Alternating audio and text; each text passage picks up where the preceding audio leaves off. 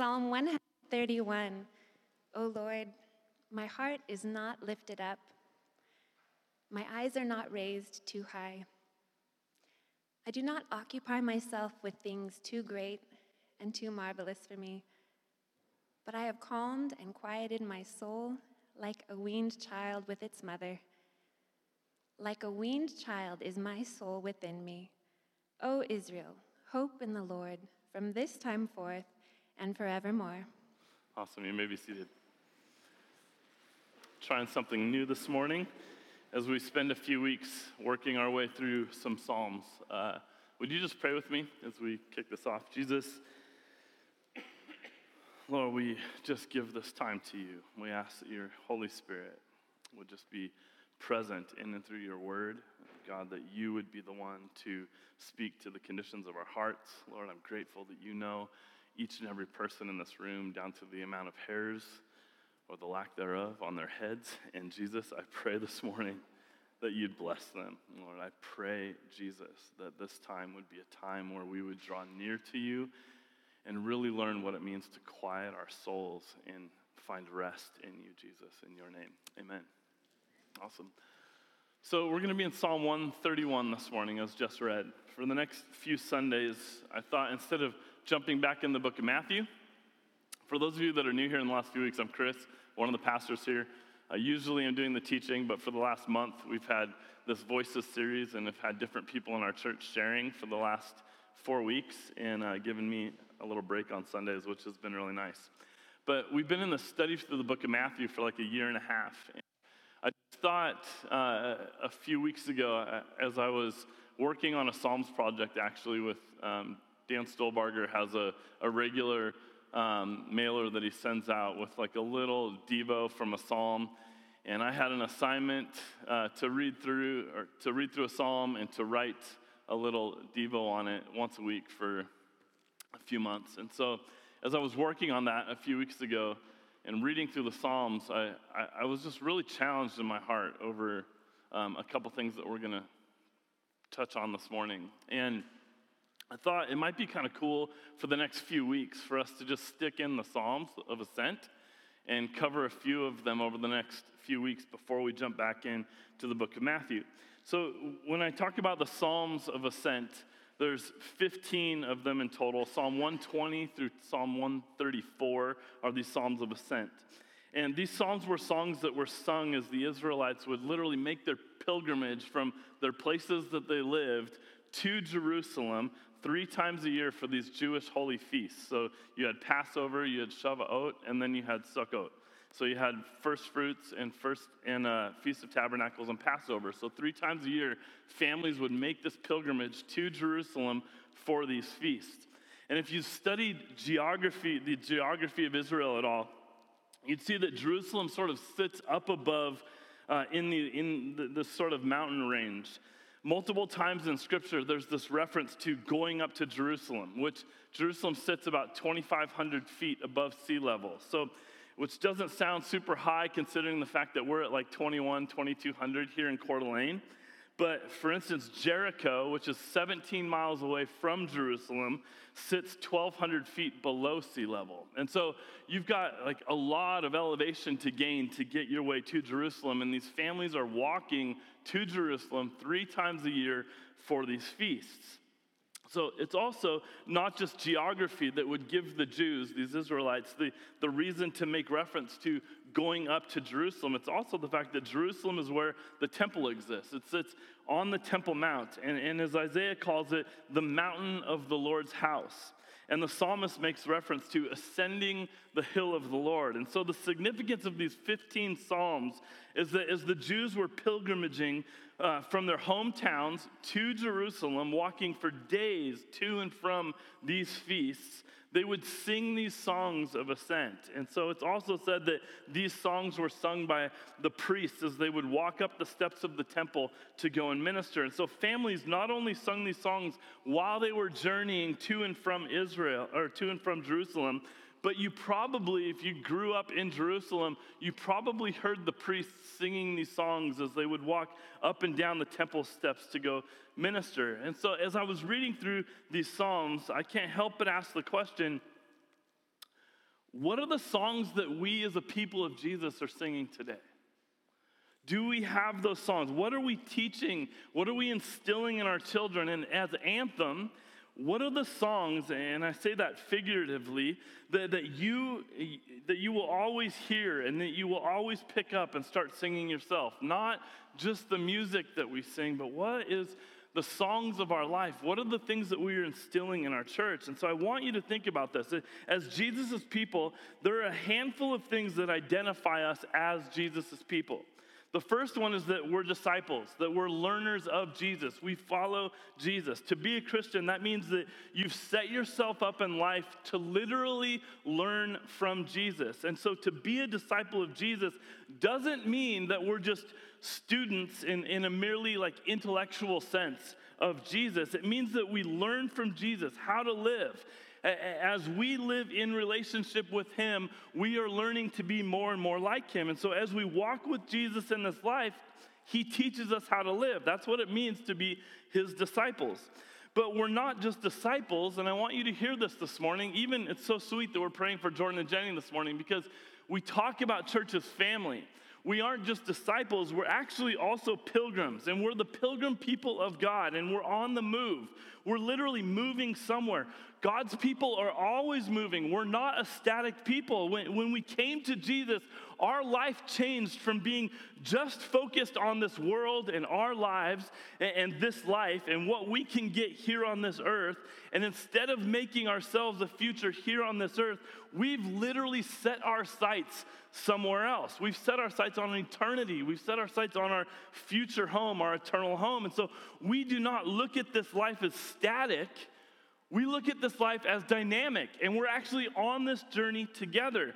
We're on this, the, the, this pilgrimage together. It's why Jesus said that knowing Him, walking with Him, following Him is literally like walking on a road, is how Jesus refers to it. This narrow path, because we're actually on a journey together following Him. We're disciples, we're, we're pilgrims, we're, we exist as a local church, Anthem, in downtown Coeur d'Alene where and when we do, such a time as this in 2021, in the midst of a pandemic, because we're living just for these things. We want to know Jesus. It's why we're here. We want to know him. It's the cry of this church's heart to know and to follow him. We want to know him and we want to make him known. Very simply, we want to be people that are following Jesus and people that are making Jesus known. That's it. That's why we remind ourselves every day and we remind each other to orient our lives and our, pers- our perspectives toward Him. We actually want to impact our city together as people just simply living the life of God. Like it's that simple, which is really simply a life described for us like in Galatians 5, right? A life marked by love, a life marked by joy, a life marked by peace. It's a, a life described for us in this short passage in Psalm 131, this profound psalm. Like uh, of the Psalms of Ascent, understand this this is the first psalm in that series that doesn't include things like waves crashing around us, or mountains on all sides of us, or joy escaping us, or trials, or pain, or pressure. Like, I love this psalm because it's a simple description of the life that Jesus has for you and I, the life that he wants for us, and it's actually a life of power. Amen? It really is. And so there's three stages and three verses in this psalm that I want to get to this morning the life, the way, and the call. Verse 1, he says, Oh Lord, he says, My heart is not lifted up, not lifted up. My eyes are not raised too high. I do not occupy myself with things too great and too marvelous for me. So, as the people of God made the ascent into the city of God, think about it. Imagine it. They're singing this song a song that was originally penned by a man named David. David was this shepherd boy, this sort of like warrior poet, the, the, this flawed king of Israel. But David was described also as a man after God's own heart, a, a, man that God chose, a man who knew what it was to live in relationship with our Creator. And so in Psalm 131, we're sort of given this glimpse into some of the essential characteristics of a life with God. And, what, and what's here is, is incredible. Like, it's incredible to wrap our minds around because what we read in verse 1 is just so far so, so far from the spirit of the world. It's so different than the world that we live in. He says, My heart is not lifted up. My eyes are not raised too high. I don't fill my mind with things that are beyond me. Hear that this morning. That is not the world that we live in. In other words, David wrote, and the people of God sang about like a power that they had experienced that had literally, like this power dissolved their pride and their arrogance and this sort of godlike, self perception that they had. And pride is what happens when we see ourselves as the answer to every problem in life. Arrogance is this sort of sense of superiority over everyone else around us. And this godlike self perception makes us very, very comfortable with actually applying this pride and this arrogance in every area of our life without even knowing that we're doing it. So, despite the fact that, that we're flawed and we're, we're these finite beings, it, it seems to come very easy for us to live with pride, to live with arrogance, to live with this sort of godlike self perception in our lives. And this actually destroys us. And I don't want you to miss this. The, the life that's described in Psalm 131, verse 1, is not natural. It does not make sense. To live this life means being filled with the kind of supernatural power that can only come by way of the Holy Spirit. This is nothing like what human beings bring to the table. This is a life beyond our ability. Again, it's supernatural. But if you've noticed, the world around us that we live in right now, it's full of pride. It's full of arrogance. It's full of this godlike self perception. It's everywhere around us all of the time, and it's always been this way. You don't have to be a Christian to see that this is what our society is actually encouraging people in. Our culture believes that, that a basic requirement for a healthy human life is having a radically high view of ourselves. And we're constantly encouraged to do whatever comes naturally to us. And, apparently, it also keeps us as far as possible from a real life with God. And this is why to really feel what David wrote and to really feel what the people of God were singing, there's this man named David Powlison who points out that we need to reverse this passage to actually hear what this psalm is actually saying. So he, he writes this sort of anti psalm, is what he calls it. So he turns it into the opposite of what the people saying. And I want you to hear what he penned. He said this the anti psalm of Psalm 131. You guys with me? You're good? All right. Jeez. Tough crowd this morning. He says this My heart is proud. I'm absorbed with myself. My eyes are haughty. I look down on others and I chased after things too great and too difficult for me. I'm noisy and restless inside. It comes naturally. Like a hungry infant fussing on his mother's lap, like a hungry infant, I'm restless with my demands and my worries. I scatter my hopes onto anything and everybody all of the time. Does that not sound like the world that we live in? As Jesus' people, we're sort of caught up in this constant struggle between the psalm and then this anti psalm because we live in a world that encourages us towards pride and towards arrogance and sort of towards this godlike self perception. It's this world that's full of noise. If you haven't picked up on that, um, I'm going to flip the switch on for you this morning. This world's chaotic, it's out of control levels of anxiety, suicide rates that have never been higher relational connection that's never been lower. Like our pride, church, has literally cut us to the core. Like our pride doesn't just cut us off from relationship with God. Get this, it actually cuts us off from ourselves and from one another. This week was like one of the hardest weeks of my whole year, where I find myself like doing a funeral for a man who took his own life a woman in our church passed away as a result of COVID, doing a wedding rehearsal on Friday night and a wedding yesterday, and finding myself caught in this crazy tension of like, this is the world we live in. There's brokenness and hurt and pain all around us. There's things that we rejoice in. There's this tension that we live in. But one commentator points out that pride means I have to establish my superiority over you in some way. And when I can't establish my superiority over you, instead I'm filled with envy, jealousy, hatred, anger, bitterness, criticism. And if that's not bad enough, I mean, if there's a relational breakdown between God and us because of our pride and between each other because of our pride, and if that wasn't bad enough, here's the craziest thing about pride, he says it also has a tendency to turn on its owner. And this sense of superiority that we have over others often makes us self critical to the core.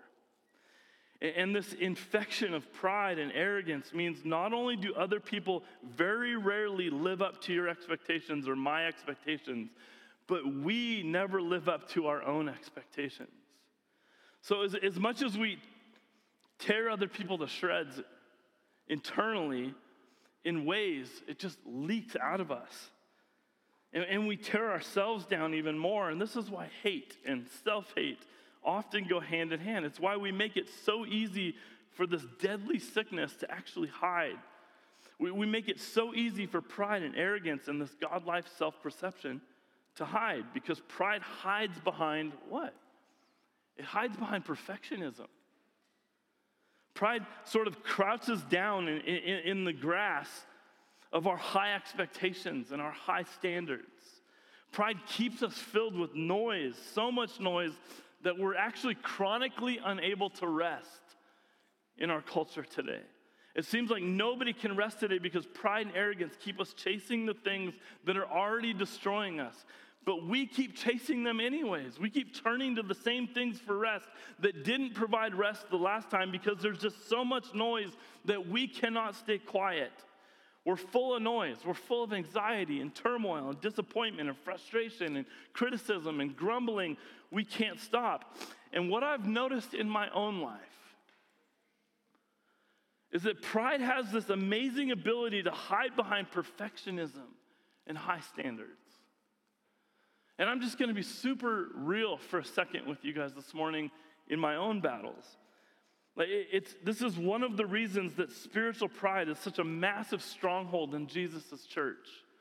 It's a stronghold in this church. Like, we all deal with it. I went away a couple weeks ago for two days by myself, and I was like, just kind of like maxed out. I'm like, I just, I need to get away. I need my phone off. I need to just like be with Jesus because that doesn't come easily for me to be quiet and to just sit and to just listen. And so I literally went and camped in the back of my truck for two days. I took off. And I was trying to practice like sitting with the Lord without any distractions. And if you're anything like me, like sitting does not come easy. Anybody in here like that? Like it's just so hard. It's so hard. By myself doesn't come easy to me. In the quiet doesn't come easy to me. None of these things are easy, but I went away literally just trying to seek answers from the Lord. You know, we retreat oftentimes so that we can just get the download from God, right? I'm going to go away two days. Jesus, give me the download so I can immerse myself back in the chaos that I came from, but with this holy revelation and ready for it. You know what I mean? And so I go away and I just want this download from the Lord. And the quick download didn't come. And instead, it was sort of this revelation, this flashlight revelation on my own heart, where Jesus is like scanning my heart. And some of what I wrestled with were these things in my own life. Like, I've never been called an arrogant or prideful person. I'm not, I'm not saying that I've never struggled with that, but that's not something that I've been called before. But it doesn't mean that because people can't see it, it's not there somewhere because I battle with people pleasing. I, I, I, battle with perfectionism. I battle with the desire to accomplish. I always have. And anybody who knows me knows that there's one thing I do well humility, right? Yeah. but in all seriousness, my problem that I've battled isn't getting a big head or getting a massive ego but it's this constant battle as far back as I can remember of feeling as though I wasn't good enough. that I can't live up to the standards that I've set for myself. And as I prayed about these things and I take them to the Lord, I've been really convicted of these things. Like this desire to accomplish and do everything perfectly is really driven by a spiritual pride. It's driven by a spiritual arrogance, by the, this, this sort of self, this, this ambition, like make something, do something of myself, because what I thought was just a really strong sense of calling in my life at times has become a set of expectations for what I hoped to become and what I hoped my life would look like. And then when I don't live up to those standards, that spiritual pride and that superiority that's been sort of crouching in my life for decades culminates and it pounces on me. And in seasons of my life, it's literally filled me with grief. At times, it's filled me with a sense of loss of like self identity and direction. And, it gets scary sometimes. I'm just being very real with you guys on just some of the battles I go through in my own life. But as I wrestled with Jesus and I'm trying to figure out, Lord, where is this rooted? I realized that there's been a few mentor type pastors in my life, going back 20 some years. Early on in ministry, people that I really wanted to believe in me. And one of them was a pastor that I asked to help me get the skateboard ministry started, and he just kind of thought it was a joke and didn't want to help and sort of brushed it off. And the other was this pastor that I worked for that, uh, upon telling him that I wanted to actually quit my job at the church to focus our time and attention on the skateboard ministry, um,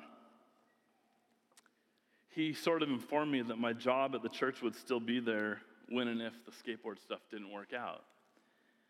And I had another pa- mentor, pastor, like professor, tell me not to plant a church in Coeur d'Alene because I was a big city boy that needed to be in the city. and there's more than just these instances. And I'm not telling you this to throw these really well meaning men under the bus. Like, that is not my intention at all. But I want to tell you that the way I received their lack of support in my life was very much in a I'll show you you can't keep the Lord from doing he want, what he wants to do mentality. That's how it spiraled out for me. And at seasons of my life, this has really messed with me because my, my motivation has been in proving them wrong. Like, I will show you, like, we're gonna do this thing, and it's wrapped up in spiritual pride, and it's a spiritual sort of arrogance. Again, it's this godlike self perception. And it's so easy for us to fall into these traps, to get lost in the constant noise around us. And remember, elevated hearts, eyes raised too high, occupying ourselves with what's beyond us because we think too highly of ourselves. This is what the psalmist talks about. These are sort of the, these hidden noise machines in our life that make it impossible to rest, impossible to find peace, impossible to stop working, impossible to let go of our perfectionism and our high standards and our high expectations. These noise machines make it impossible to just go be with Jesus and sit with Him. Like, that's enough. So, what about you? I've exposed myself enough this morning. Which psalm describes your life the best? The psalm or the anti psalm? Which psalm's a better picture of your life? Because the psalm is a description of another kind of life. Like, it doesn't make sense when I read Psalm 131. I'm like, how in the world does this guy say that his eyes don't look too high, that he's not haughty? Like, how in the world does this happen? But Psalm 131 is this picture of a people that are at peace and it's not just hope for the world out there that something can be done about the pride that exists out in the world and it's just out there. It's actually hope for us that are in this room this morning. That, that something can be done about the spiritual pride that still enslaves individuals in Jesus' church. That something can actually be done to heal the wounds that have been created as we've divided ourselves because of the religious spirit. And these are the words of people like finally primed for joy. Like it sounds so freeing to read the psalm. These are the words of people who've literally let, let go of everything that used to make their lives so loud. And it's a song of people celebrating that they've been set free from the chains of pride, that they've been set free from the chains of arrogance and this godlike self perception. And the question is, how in the world do you and I get there? Anybody want that this morning? Like, how do we get there? How do we experience the same thing? Where, where, where have the psalmist and, and these singing, the journeying people of God found the power that they're singing about? And so listen to what the people sing as we move into verse 2.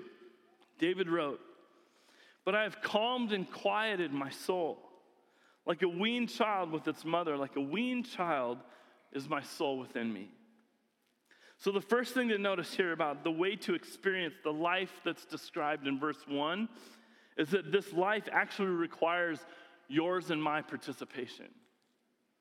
And it's really important. Like the, the freedom and victory and spiritual formation and transformation into Jesus' image, healing from sickness, uh, of the sickness of pride and arrogance. These things are all available to us, but they're only to those who lean in.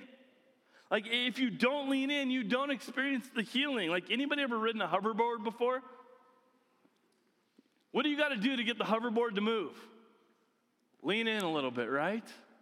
What happens if you just stand on the hoverboard? Does it go anywhere? Does anything happen? Who's the actual thing that's providing the movement? It's the hoverboard. But you lean into it a little bit. There's participation in your behalf to lean in, to experience this.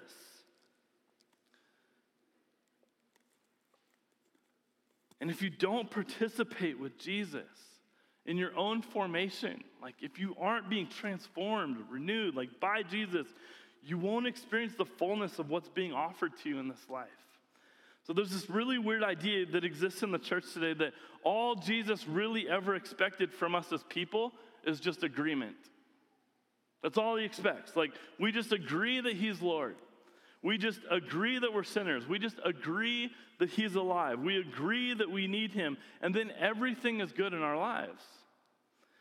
You just agree with Him, everything's fine.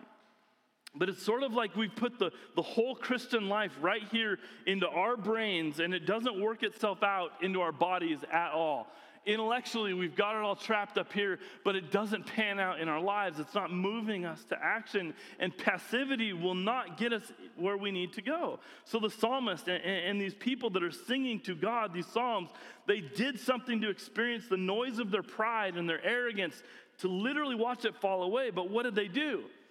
They sang, I've calmed and I've quieted my soul. I've calmed and I've quieted my soul. They might as well have said something like, I've climbed Mount Everest barefoot, right? Because how easy is it to calm and quiet your soul? It's so hard, it's virtually impossible. But in other words, like I've calmed and quieted my soul is not something that you and I can do. We can't do it. And you can take all the drugs you want, you can take all the psychedelics you can imagine. You can do as many meditative breathing exercises as you want, as many brain exercises that you feel you want to give yourself. But our souls have a way of remaining restless and demanding that it's never enough. Like it's never enough. I just need more. And so, no matter what we do, we can't seem to keep these souls of ours calm. We just can't seem to keep them quiet or at rest or at peace permanently. And so, where does it leave us? Like, if we're called to participate, and the thing we're called to participate in is actually way beyond us and we can't do it ourselves, where does that leave you and I? Needy and helpless. Needy and helpless. Both of which are essential to any healing that you're ever going to experience from the hand of God. To be needy and helpless is exactly where we need to be. So, back to verse 2. Imagine the people singing this I've calmed and quieted my soul. Like a weaned child with its mother, like a weaned child is my soul within me. You see, helplessness actually is the point. Neediness actually is the key There's no healing without them. And verse 2 is this amazing picture of both that we can all picture what's here, but nobody better than moms who have actually nursed small children understand what's being said in this passage. When a hungry baby is placed in the lap of their mother, they get frustrated and they get restless and they squirm, all because they're like full of this desire that they can't satisfy themselves, right? I go away for two days to spend time by myself to draw near to the Lord, and what do I do? Come on, Jesus, speak to me. You know, like give me give me a word or something. Like, you know, I want send some lightning down. Like I need something from you, Lord. And what I'm challenged by is the fact that most of the time he's like, no. Hang with me. Like, am I enough? And you can ask my wife, my whole drive back from camping, I'm just like, I didn't get anything all I felt like the Lord was saying was like, why can't you just hang with me? Why can't you just be with me? Why do you always need something from me or to do something for me? Why can't you just be with me? And so think about the things that destroy adults like anxiety, depression, anger, jealousy, discontent, confusion. And think about a baby waiting to nurse, literally scrambling to figure out how it's going to be fed. But then I want you to imagine that same exact child after a really good meal. What's the baby look like? It's just, it needs nothing else. And picture like the quieting that comes over that small baby, and then think about that same baby when they're, fi- when they're finally successfully weaned, right? Like she, she's, the baby's placed in her mom's lap, and all her focus goes right away to the right place, right? The baby is as needy as they've ever been. They're as hungry as they've ever been, but there's zero panic in the child. The baby is totally helpless, but there's no frustration. Why? Because the baby learned to trust that in the presence of their mom, they'll be completely and totally satisfied. Totally. And the baby actually believes it. That's the cool part. It's not just a hope, it actually believes that the mom will take care of it. And it's like the baby has learned for a brief moment as we're challenged in Scripture to live by faith before peace even comes, right? But before the healing comes, before you're even fully satisfied, that they know that they're in the presence of mom and that they're secure. And so the minute the baby goes into the mom's lap, they learn to calm and quiet themselves. And God is literally wanting to comfort you today in that way. He is. But you've got to lean in. You've got to lean in. And, this is the way to quiet a life, Anthem, to see God as He is the, the way to healing from all of the noise of our pride and our arrogance is to actually start by being empty, to leave everything behind. It starts with being needy, it starts with being helpless. And I don't know about you, but I look around at our society sometimes and I think, like, it doesn't sometimes think, seem like there's a lot of people in need. I know that's out there, but we do a really good job hiding that need. It seems as though we've got things figured out, and if we don't have it figured out, we can go make the money, find the career, get the thing, do whatever we need to to figure it out so that we can make it happen on our own, and none of it took any sort of dependence or surrender to the Lord Himself. And this is what I'm practicing and learning at 42, almost 43 years old. How to sit with Jesus. Like, I'll be the first to admit that I don't always understand it. How to quiet my soul, how to surrender everything to Him, how to lean in, like by practically making time and room for Him and then receiving from Him as He does the quieting for me. And so, some of you need to be convinced of your helplessness and unfortunately, that's a painful process for anybody that's gone through that before. We don't stop thrashing around like in our neediness, like, like a baby, until we run out of strength. But Jesus wants to quiet your soul like he's quieting mine, I think, right now. And this is what happens when we first come to Jesus, right? We, we hear Matthew 11, 28. Jesus says, What? Come to me, all who are weary and heavy laden, and I'll give you what? Rest. We come to Jesus and we're like, Amen, rest, you know? Life's chaotic. Jesus is actually going to be that rest for me. Well, 2,000 years ago, the world was just as loud, just as anxious and fearful and striving as the world is today. And so Jesus shows up and he offers rest. Jesus offers a quiet. He said, knowing tiredness, knowing weight, knowing that weariness is a prerequisite for knowing him. So if you're weary and you're tired today, you're in a really amazing place in life. You're sort of being primed for the rest that Jesus wants to offer you for healing. Jesus lived and died and rose to make rescue reality for anybody who wants it. But that first rest that we experience when we first respond to Him and come to Him, it's sort of like being born. It's like being born again for those of you that have been saved. You've surrendered your life to Jesus. You become spiritual babies. We're spiritual infants. And now is when we wind up in the arms of our loving mom, a mother who's passionate, ready, willing to give us everything that we could ever need. But as hard as she tries, she can't force us to calm and quiet our souls. She can't force us to trust her. God isn't in the business of forcing you to trust Him, He's not in the business of forcing your soul to be calmed. Some of you just need the peace from life for a brief moment and stop for a second and draw near to Him without the distractions of your life. What I'm realizing is that a lot of Christians are like infants in the laps of a mom who's never been weaned, right?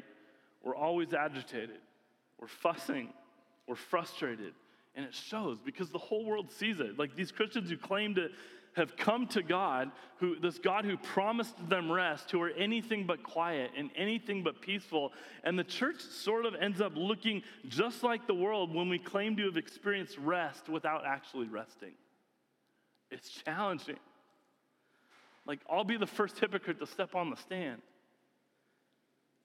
I mean, we, we literally look at every other marketing campaign for every other product that doesn't actually work, and then we draw from that in our own lives. And so that's why we start to dress ourselves up in other things, right? It's why we make the church about strategy. It's why America has made the church about celebrity and about intellect. It's why we sort of co opt the ways of the world and we start to measure ourselves by the exact same metrics as the entertainment industry.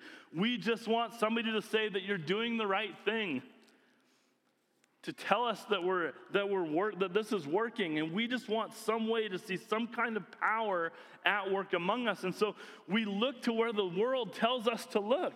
We literally look to the noise to try to find rest and, what we're missing is the actual life of God, the actual power of His Holy Spirit in our lives and in the church, because most of us are simply refusing to rest in Him. We're too busy, we're thrashing around, looking everywhere else for help. And it's time for us as Jesus people to stop imagining that all Jesus offered was an initial experience to you of rest when you first came to Him, because it's ongoing.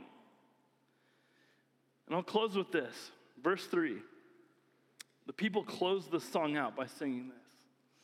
They say, O Israel, hope in the Lord from this time forth and forevermore.